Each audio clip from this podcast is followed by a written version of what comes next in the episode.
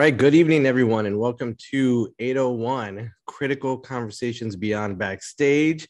And with this evening's breaking news episode here, we, we kindly interrupt our call to action series with uh, this this uh, special episode here that we had to introduce uh, mid series. Uh, I feel like we need that little sound bite of dee dee dee dee. What how's that go? Breaking news, breaking news. Anyways, we'll insert that later.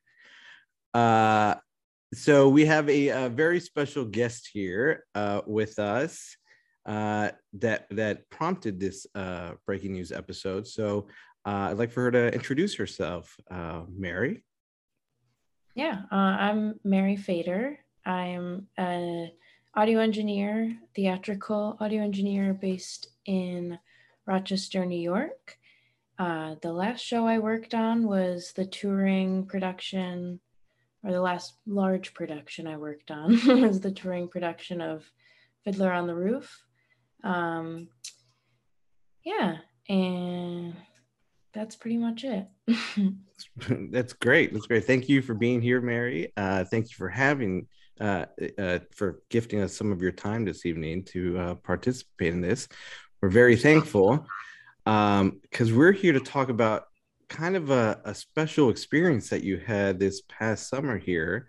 Uh, I say that as if summer has ended yet, but uh, just a little while ago, you just came off of of a summer summer festival uh, that provided you with quite a special experience. Where is it that you were working? Yeah, um, I was an overhire uh, for the load in of Row at Williamstown Theater Festival. Um, it was a two week contract that ended up being a three and a half week contract about.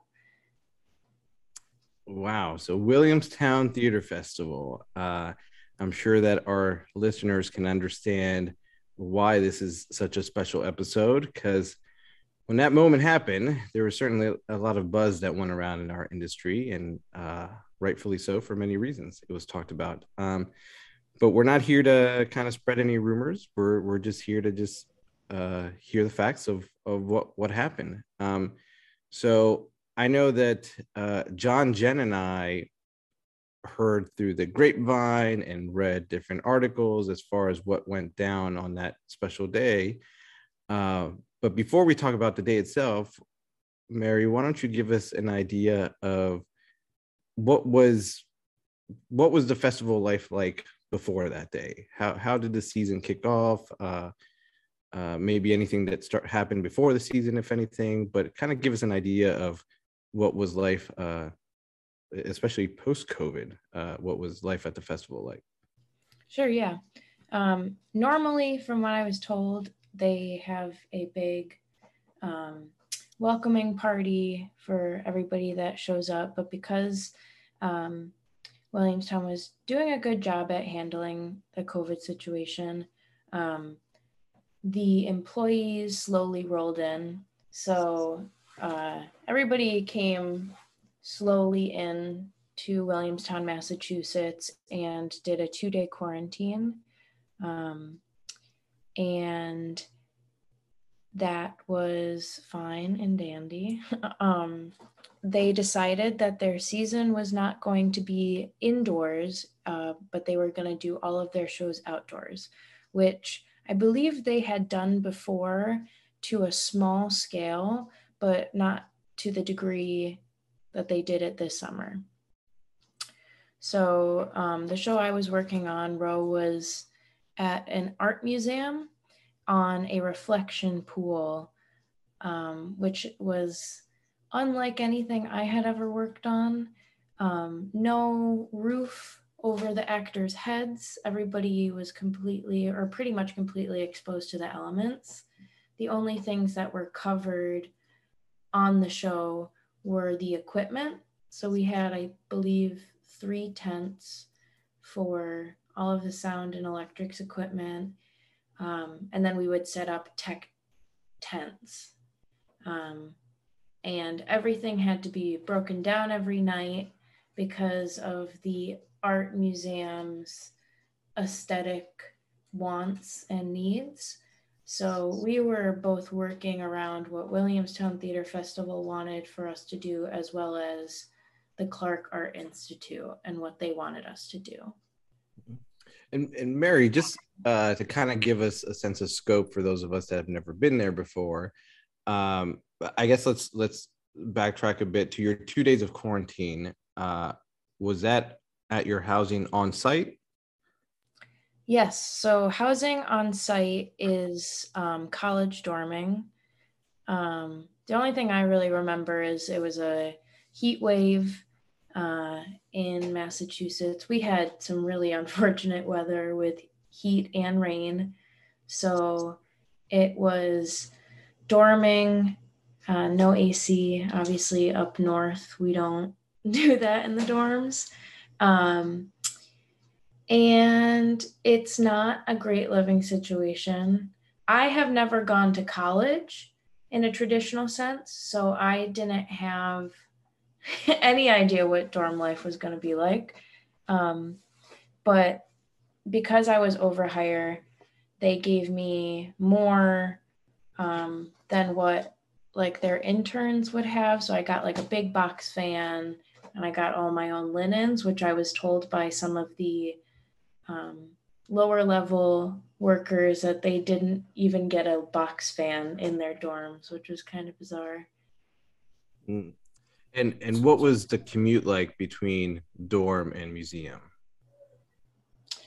Um, you could walk if you needed to, um, but nobody did. The walk would be 15 to 20 minutes. Um, so we had cars. I was able to get, like I said, for some reason, the overhires at Williamstown get more perks than an educational level person would. Um, I don't want to use the word intern because from 2019 to 2021, they changed their educational system and the way that the the levels of the jobs work. Um, so a lot of the issues that were happening this summer were them trying to navigate an entire n- new structure for the whole festival. So you have you hadn't worked at Williamstown before this summer. I had not. Um, I have never done. This is the closest thing I've done to a summer stock, in the traditional sense. Um, gotcha. I, have, yeah, um, I am at this point a touring person so to to even take this job was doing a favor for some people i really wanted to meet some people um, it was a good way to get some connections i made a lot of good friends there um, and also you know our industry is on its side right like right. the pandemic's still happening, even though in some places it feels like it's not. It's still happening. So. Right. Absolutely. Um, yeah. The the COVID aspect of everything was the least of our concerns because we were getting tested and they were they had the money to make it safe COVID wise. Um, and that the worst part was the hours and the wages you know. Um, i was getting $15 an hour. Um, and after said walkout i was bumped to 17 an hour retroactively. So we all got paychecks back into our account. Um, but no, I hadn't. I hadn't worked at Williamstown. I knew nothing about it really, other than one of my crew members from tour worked there, and he said, "If you don't stay the whole summer, you'll be fine." He's like, two weeks, you'll be able to handle it, um, meet some people, get it on your resume. So I wasn't too worried because it was only two weeks for me. That ended up being three weeks. Um, Can you talk a little bit about what the difference is that you knew going into it between a tour job other than a tour job is touring right? But what's the fundamental difference between touring and a, and a summer stock? Right um even touring versus regional theater um the biggest thing for me is that i'm protected under the union on a tour. Um i'm an IATSE member I still paid my dues in 2020. Uh, I paid my dues in 2021. Um, when I'm not unionized and I'm at a regional theater or at a summer stock, I'm my own representative, essentially. Um, and when you aren't unionized, your contracts are pretty much not contracts. They you sign something, but it never feels completely set in stone because uh, everything's at will. And um, yeah, so that pretty much safety is a big one on tour. Things are relatively safe depending on where you're going in the country. Um, you get breaks you get your breaks and they are guaranteed and in most uh, venues, you cannot work through those breaks or people get mad at you, which is rightfully so. Go sit down, use the bathroom, get your water.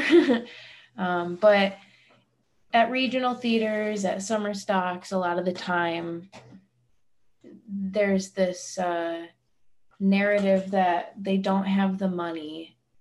Uh, they don't have the money for you to take care of yourself.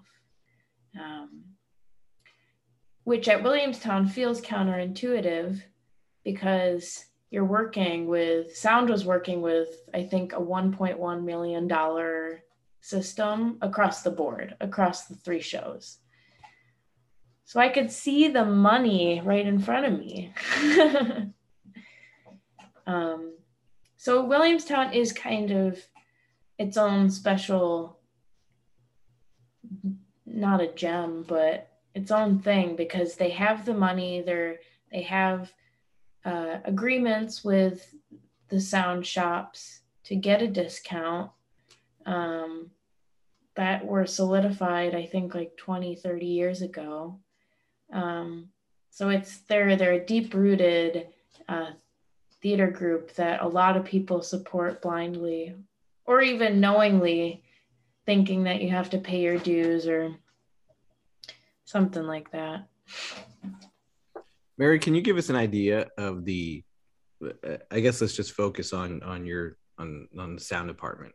Can you give us an idea of the hierarchy structure that that was there or not there as far as uh, employees go? Yeah. So when I arrived, I arrived the last week of June.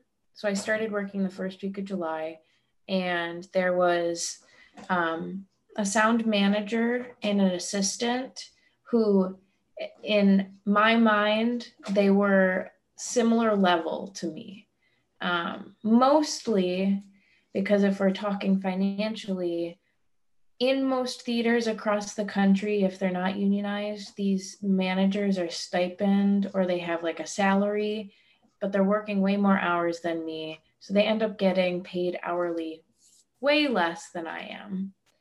Um, to be full disclosure, they were making most of the heads at Williamstown were making 750 a week, I think.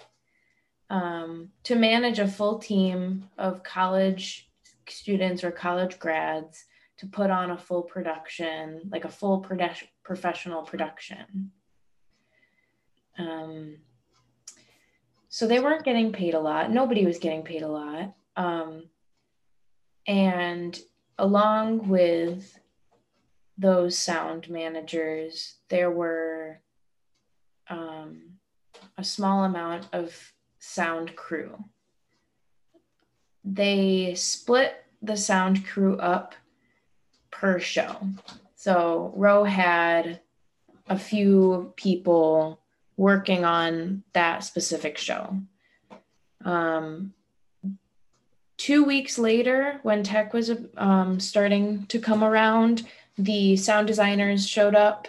Um, and I got to meet them and have a casual dinner with them. And we talked a lot about how the industry was changing and how the pandemic had affected us. Um, so going into tech and into the show, I really felt like everybody was on my side with morals, ethics, all of it. Mm-hmm. Mm-hmm. So I really felt like the structure of the sound team, even though we were set up for failure, we were all on each other's sides from the beginning. Mm-hmm. And and going into tech, uh, I've seen a couple pictures of the museum and of that reflection pool area. And because it is a, a non-traditional space, uh, what I wasn't able to see really is where the quote unquote stage was and the audience was going to be. So uh, it seems like a lot of area that needed to be covered. Uh, can you give us that an idea of, of scope of what's kind of like the, the square footage we're trying to cover here? Because it looks big. Yeah. Um, so I'm trying to think of numbers. Uh, there was a lot of speakers. um, I'm trying to think of the size of the stage, but the reflection pool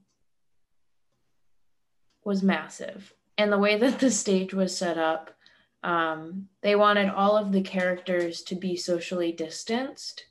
Um, so you can imagine, I think the, it was a cast of 12, maybe. Uh, so the stage was at least 100 feet wide because or maybe i'm over exaggerating a little bit but it was a very wide stage um, which for on a for a sound perspective that's a lot of width to cover with speakers um, that's a lot of cable to run too a lot of cable to run um, we did have an external electrical company coming in very often making sure that n- nothing we were doing electrically was going to be unsafe, um, which was fine. So, on that side of running the cables, I didn't feel unsafe with that. Um, there was a lot of back and forth, wasting a lot of time because of miscommunication from higher ups, from managing this external company. Um, the technical director, I believe, quit from pre pandemic to post pandemic. So um, I believe she quit. There were a lot of people from upper management that were done with Williamstown going into this new season. So there were very new people running a team. And a team of also new people. Right. Right. Yeah. So they they have the managers stay pretty much. They try to hire from within um, got a dog uh, they tried to hire from within on a management perspective um, like within the first week, the manager asked me if I wanted to be the next manager for the next season. So, wow, wow, okay.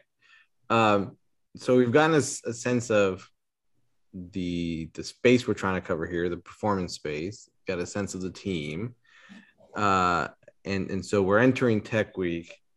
Uh, I know the the peak of that moment was July 14th. Uh, how, how much before that day did tech start? They want, um, I was supposed to leave Williamstown, but once tech started, um, which is pretty typical for an overhire. Um, when they told me that they wanted me to stay, another week because they wanted me to stay around for tech. Um, that was already a red flag. Um, because normally an overhire helps get the show up and running.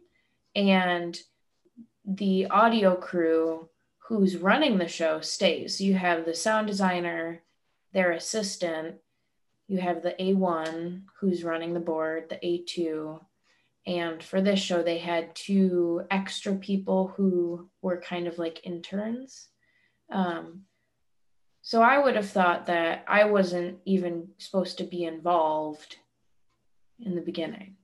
Um, what I was doing was I was standing around for a lot of it once tech started happening.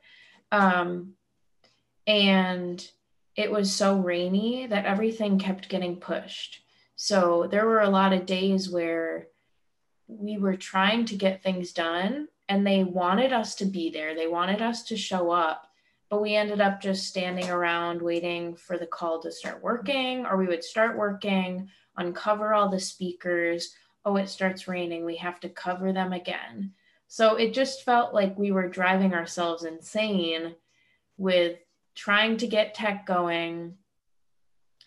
And it was an extensive setup, it was an extensive breakdown um, one of the things I forgot to mention is that we could not get into the space to work until 5 p.m.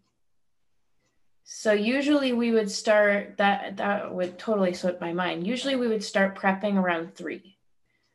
Um, so we were not able to work or tech until nighttime which for people that don't know how the normal tech process works, it's usually a 10 a.m. to 6 p.m. kind of thing. The actors don't usually work at night until performances. so you'd work until the nighttime, you said, but what when would you wrap up then as oh, a technician? Very, very late. I, I remember being because we couldn't keep any of our stuff at the Clark at night other than whatever was under the tent, we had essentially like U-Haul trucks that went every single night with it was two large U-Haul size trucks that went from the Clark to um, the theater on the college campus and we would either unload things and get a little bit done. But yeah, we were done around like 1 a.m., 2 a.m., 3 a.m.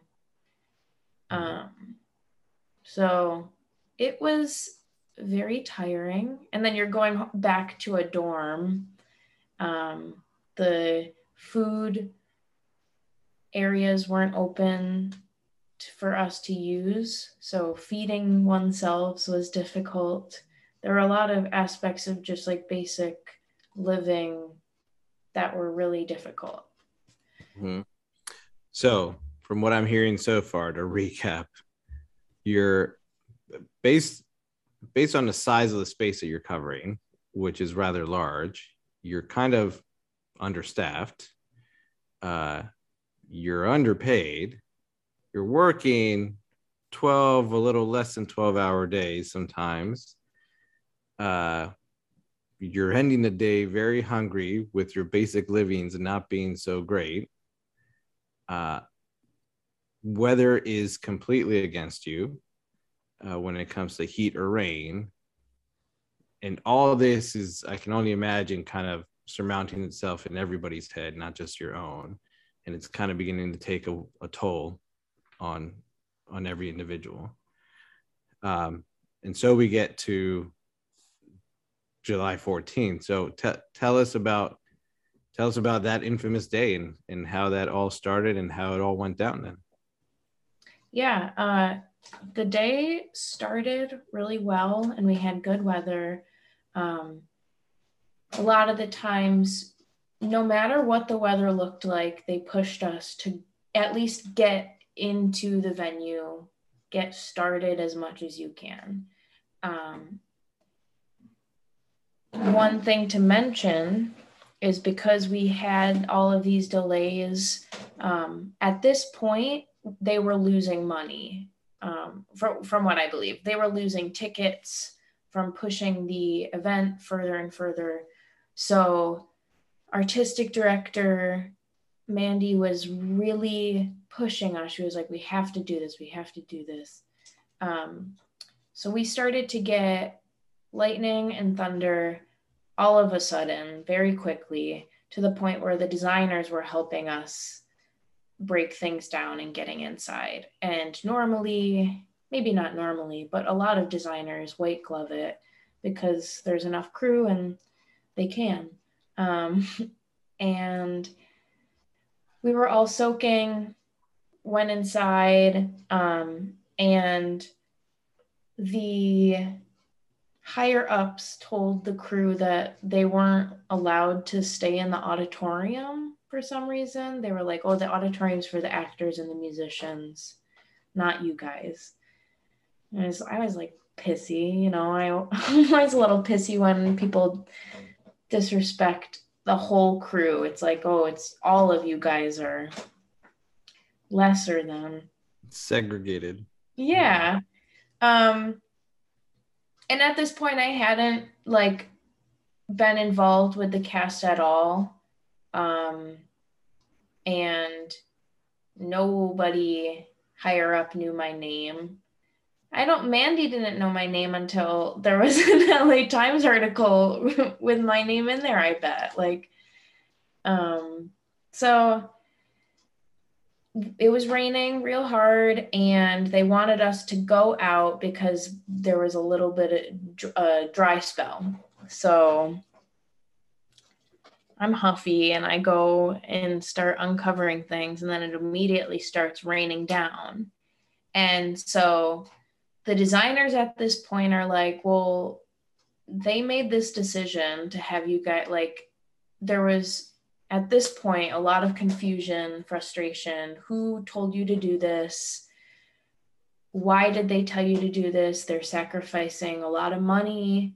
Um, and so we all ended up having to go and cover everything back up again, um, which made sense because everything was getting soaked. Um, and so it was another 30 minutes, 40 minutes, 50 minutes of standing around. And it was continuing to lightning. They wanted us to kind of continue to work. So instead of just staying inside, we were all standing outside, kind of unsure of what we were supposed to do, kind of just like hanging out on the benches right outside the building. Um, You're outside in the rain and the lightning. Yeah. Well, so they, there was not active lightning within eyesight, but it was within the five mile radius. Sure. Because um, you're next to a pool. And ex- exactly. And the pool is massive. Um, so at this point, I just want to get dry. And so I was like, you know what? Like, I just want to drive back to the dorms, get a fresh pair of clothes on, and then I'll be back.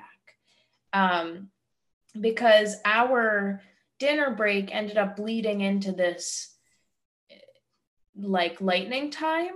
So we were not working for like four hours. So I was like, I'm soaking wet. We haven't done anything in hours. I'm going to get dry. And somebody higher up, like in upper management, was like, you can't do that. Or like, we, we're going to start at, like soon. So at this point, I was crying. A few of the sound people were crying. We were all emotional and frustrated. Um, so I walked out.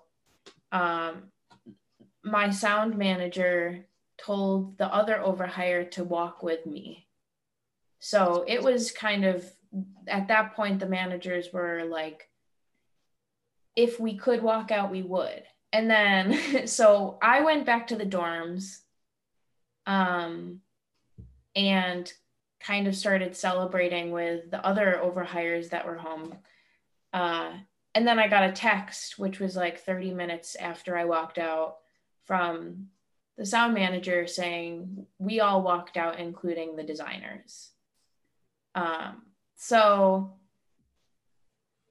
that was very exciting to find out that um, because it felt I was really sh- shaken up and frustrated when we walked out and people just stayed and watched us.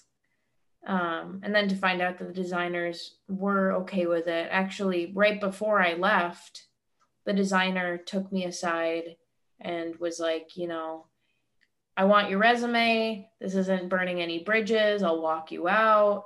Um, at that point, the designer and their assistant were sick of it. Were so di- like disgusted with Williamstown. Um, so we were all given this false sense that things things had changed. Things uh, things were different. Uh, we care now. mm-hmm. So, so this was kind of like a. It sounds like a, a bit of like a trickling walkout. There was you and the other overhire, and then uh, thirty minutes ish later. Right. So, uh-huh. there was there was four people or five people on the sound team that were like lower level. The audio engineer, who was the board op, um, actually came with the designers. So she kind of had a little bit more protection, like with the designers on her side. Um, but one of the overhires um, that day was like ready to quit, pretty much. Like hours before was like, I am ready to like go home. So I was doing a lot of like emotional labor trying to like mediate how people were feeling and stuff. So I talked to the managers and I was like, this person is ready to walk. You should give them the night off because they're at wits end. So two of the workers that night were already already had the night off because they were exhausted. Um, and a lot of these, a lot of these kids, I don't want to say kids because I am also around their age, but uh, a lot of them are very fresh out of the industry and like had never worked a professional gig at this level. So they're thinking, is this what theater is like? Is this how it always is? And many times when I was there, I was saying, this is the worst experience I have had. Like, this is not what the industry is like. You will find people that, or it can be what the industry is like, but you will find people that are on your side and that won't treat you like this. Mm-hmm. Um, so it had been two people at home that kind of walked out because they were already there. Um, and then I walked out with the other overhire. So who's who's like calling the shots that you guys should go out and uncover things and recover things and stand outside in the lightning? Not like the name, but right. The artistic director, the stage manager, the production manager. So some combination probably. Normally, the artistic director was not calling shots. Normally, she was not that involved. And normally unless the artistic director is the director for that show that's not normal. But that day there was such a push that we can't we can't cancel today. We can't like we're gonna lose more money. We're gonna these tickets were selling for $90 a seat. Um so she was making she was calling the shots the artistic director for a lot of it. Um, the technical director was trying to call the shots. And I want to give the technical director the benefit of the doubt in saying that they had never done theater at this level. And a lot of the people in management who had not been there years before were put into such an awful situation and set up for failure. Sure. So I would say most of normally the artistic director is not to blame for safety concerns, but this was both artistic director and technical director. The production manager at this point was more of a carpenter because they were so in over their heads with that set in the water.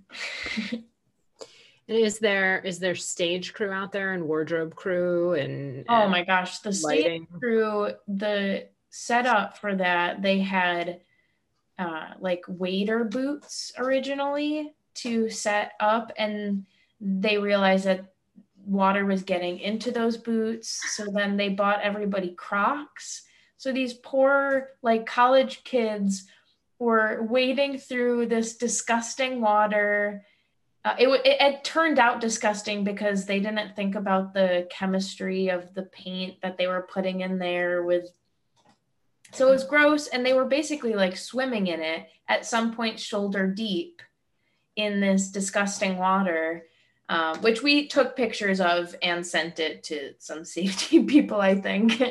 Um, but there were so many things that were wrong on so many levels um, with the setup of that show. Anyone that knows me knows the look on my face. Let me just say that outright. Yeah. Was there ever any conversation, and maybe this wasn't even possible given what you just described, of just letting the actors perform with no no sound support, no just actor stand on stage, perform. We can't get the tech for this show going. Yeah, so I think that there the way that the sound system was set up and the way that everything was set up, it was like higher ups said, let's put a musical on water exposed to all of the elements, and then didn't think about it until a month before they were supposed to. So there were a lot of last minute changes um, and there there is a really well written anonymous letter from one of the designers of row explaining how it was from a designer perspective and how frustrating it was to have to change their creative and artistic plan um, due to lack of planning. Um, so I think a lot of there there definitely was many ideas thrown out like what if we don't do this? What if we change it this way? Um, so artistically technically it was a nightmare. And yeah sounds like you it. know I, I feel like i feel like we've veterans in the industry have been in some some like analogous situation at some point, some show, some project went so sideways. You're just like, we we need like, where do we even go from here, right? And and and I think back to a situation I alluded to earlier in the podcast where I didn't have the support of my higher ups, and and that is what sort of led to it going so sideways. Um, you know, I I I don't want to like uh, I don't want to discount what you're saying, but I'm I'm sure that the TD and the artistic director have a different side of the story, and, and like there's pressures that all that everyone is under. Everyone's got a boss, right? So the artistic artistic director has the board answer to, and so on, depending on the org structure. Blah blah blah. Um, but that's crazy. so, so Mary, I think what's interesting about what John said is like everyone has a boss, right? And somebody to answer to and pressures. So you also had a boss in this situation, as did every member who walked out with you. So what what was that moment just total i can't do this anymore or was there like a sense of courage that you had inside that said i have to walk out that's the only way to go forward? So, yeah, we had, I had talked multiple times as a joke to my direct boss about doing a walkout and joking like, oh, imagine the New York Times articles of Williamstown Theater Sound walks out. Um, I think you meant the podcast. Yes. right? That's absolutely. uh, yeah. So it had been a conversation casually for a while. So I did feel the courage in knowing that we were talking about it and we were we the overhire that walked out with me we made an agreement on one of our days off. If we do hit a breaking point we will allow ourselves. So that night or that evening we looked at each other and we were like i think this is it like i think this is when we do it um, so it was hitting a big breaking point, but it was also knowing that I had the support of the people around me. And once the designer came to me also supporting, that was when kind of fear was out the window and I was like, all right, we're we're doing this. I also hadn't mentioned that this was my last day contracted. So mm-hmm. I was really going out with a bang. Somebody already joked with me that day, like, oh, what are you going to do for your last day here? so, yeah, a little mixture of both. It's brave.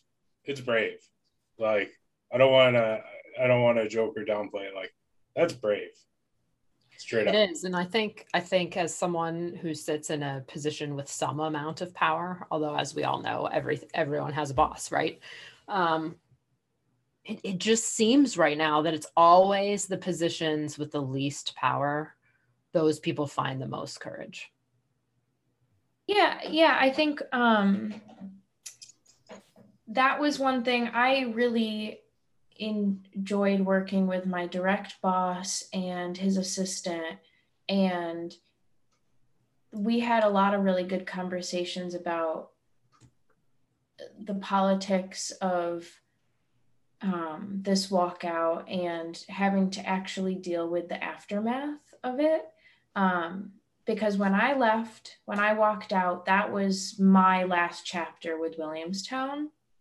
But they had to deal with the aftermath of talking to upper management and actually uh, working out contract deals and um, so a lot of that they did a lot of work behind the scenes that i don't feel comfortable with and i don't love the, my least favorite part of this job is the politics mm. and having to present yourself as somebody that you're not so I'm grateful that I did have somebody that was admit like admitted that I'm not comfortable doing that like courageous act, but I will support you in um, in the background. But they were really doing really important work, getting the pay increases, and and people criticize the pay increase being so small and a lot of things, but you know had we not done it, it would have stayed the same. So right. So so pay increase and what else happened after in the aftermath, if you can talk about that a little bit. Yeah, uh, I was getting emails from. Uh, there was a the artistic director of Williamstown has a really good PR team. Um, and they did a lot of emailing saying, please do not talk more about what has happened. I don't want to see social media. Basically, saying be the bigger person and stay quiet. um, so that was interesting for me to, at this point, be an outsider looking in. Uh, I was very surprised to find out that they didn't take me off of their email list. So I got every single email update of every single day, every single little problem they had. Um, they, I, I felt very left out of the conversation at that point because I was just the agitator, and then the managers were doing the actual conversations um, with the artistic director, the technical director, the production manager. Um, at that point, all of the teams, both sound, props, electrics, carpentry, they all came together and made their arguments and agreements. Um, all of the managers got their salaries got pay bumped as well. Um, so they were all working together at that point, and I believe it took about a month after the fact to really get things like hashed out. Um, and they all left about a week ago, a week and a half ago, to, and I don't know who's going to come back. I assume somehow the show opened. The show did open. It um it opened it went fine, I think. They had to cancel a lot of performances due to weather. Um I even looking back it's wild to me to know that they did a show without any roof at all because now I'm doing a show that's with kind of like a pop up stage. Um, and there are a lot of aspects that are pretty miserable, but having the actors out there with the beaming sun or even a light drizzle, it just adds so many incredibly difficult aspects to it. Um, the show itself was a nightmare. Usually, water shows are a nightmare. I was not told that it was going to be a show with water because my resume has water shows on it. I've done shows with pools on the stage before. Um, and then when I arrived, the manager goes, Oh, yeah, so this is on a reflection pool. And I go, I- am sorry. Nobody told me that aspect of it. Um, so, yeah, it was discovering new things every day.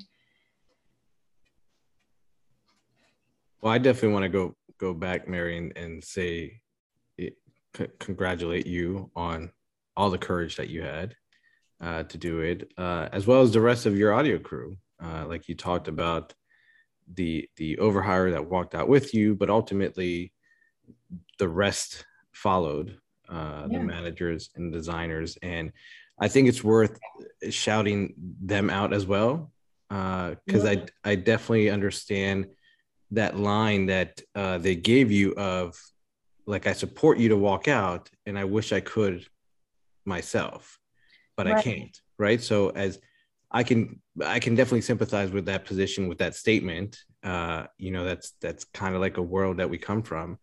So for them to say that to you and then ultimately walk out themselves, that's that's huge and within our own production world I, I, think we can all agree here like sometimes there's organizations in which there's a little bit of the divide between the design team and the technicians right? So there's there's times where the designers will kind of just look away to what a technician might be doing and not necessarily support them. So also major shout out to the designers for equally supporting you uh, for acknowledging the position that you are in in your career in your current state of life and and say hey we're not you're not burning a bridge here by doing this. Um, yeah. not only am i going to support this moment i'm just going to support the rest of your career as well. Mm. um, so that's that's huge. That's huge. Um, regarding the the pr team and that messaging that you received there of, of be the bigger person and you know all i gotta say there is there's two schools of thoughts. You know there is the the bigger person and kind of hush up and you know some people would say that that's supporting the problem right? Because you're nobody's going to know about it. Nobody hears about it. Therefore next crop of festival people are just going to fall into the same problem because nobody heard.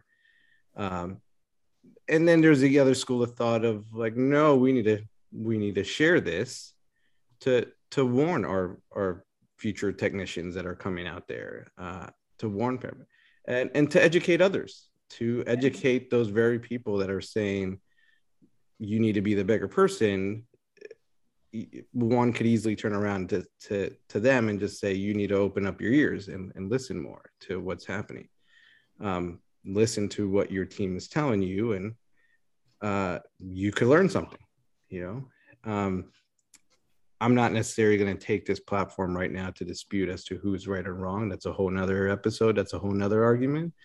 Uh, just just illustrating that there's two schools of thoughts, and our listeners can choose what side they want to be on. I, I think it's clear what side that we're on here. Um, I, I also want to add, uh, sorry to cut you off, Herman, but mm-hmm. I want to add that like if the artistic director or the TD or anyone else for, from Williamstown wants to come and tell their side of the story, we're totally open to it. I, and, and, and, you know, I I completely sympathize and, don't doubt what you're saying, Mary. But oh yeah, no, I I think hearing from them would be very interesting. I heard some of some people's uh, stories um, as things began to unfold. And I would be really interested to hear what people have to say from an honest standpoint. Just genuine and honest. Mm-hmm. Yeah, mm-hmm. yeah, yeah. yeah, yeah, yeah. Separate. So, go ahead, Jen. Uh, I was just going to say separate, but also including Williamstown. I, I there's a a way in which design and production I think is is treated as sort of secondary to everything else. Um, I think this is maybe an extreme example of of that. Um, I, but what strikes me is how there's this this voice that's starting to rise up in design and production and herman said it that it's design and production linked and that's that's a key to it right um, where we can't always just make everything work but i think that because we always have made everything work people who are artistic directors producers even production managers no offense herman um, have an expectation that design and production will just make it work Mm-hmm. whatever it is. Mm-hmm. Yeah, absolutely. Yeah, for sure. So uh, definitely worth echoing the invite that's John's that John has made. Uh, we acknowledge that there's different sides to every story, and uh, and we've heard Mary's, and if it prompts somebody from upper management to step forward and, and want to say their piece, we we welcome it as well. You know, bring it on, bring it on. we want to sound a little less challenging than that. Right. Confrontation. Fine. That. Fine. Uh, Please bring it on. Please bring it on. Yeah. uh, but uh, yeah, it's it's a little tough. Even even as a production manager, it's a little tough to struggle with the imagery that Mary has left us of of the the, the technicians with the Crocs in shoulder uh, height water in a mix of paint and water and just grossness.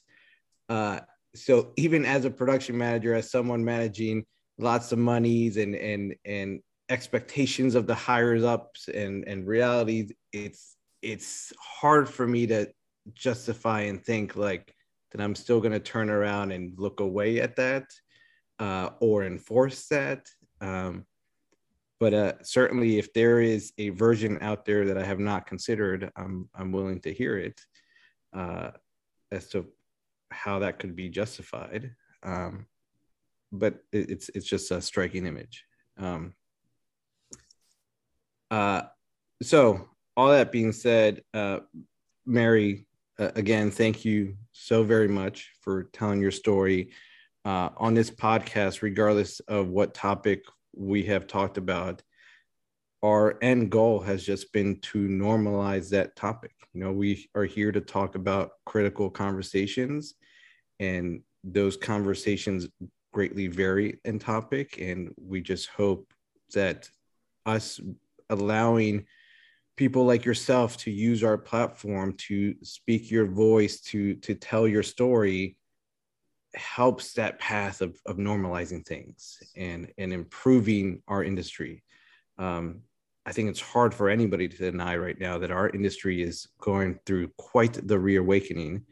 Um, and it's even interesting to see how on our podcast we we are currently interrupting our call to action series which was last year people waking up and stepping up to the plate and writing a letter and now and that was last summer and almost a year later we're kind of having a development of just that no longer is it letters. Now it's people walking out. Um, yeah. And, and Williamstown Theater Festival isn't the only organization that faced that this summer. There's a couple other centers out there that have also already faced walkouts over the summer. Um, so interesting that even even that in itself, uh, people are just not settling. People are not satisfied with the lack of listening that's going on out there. Um, so so thank you for being a voice for even us three right here. Uh, thank you for that. Yeah, absolutely. Thank you very much for having me. Mm-hmm. Um, cool. So uh, I guess with that, we will we will sign off. Uh, we wish you the best, Mary, in your future endeavors. May they be uh, free of Mother Nature uh, in all its ways, shapes, and forms. Uh, may you have a very dry season here to, to come.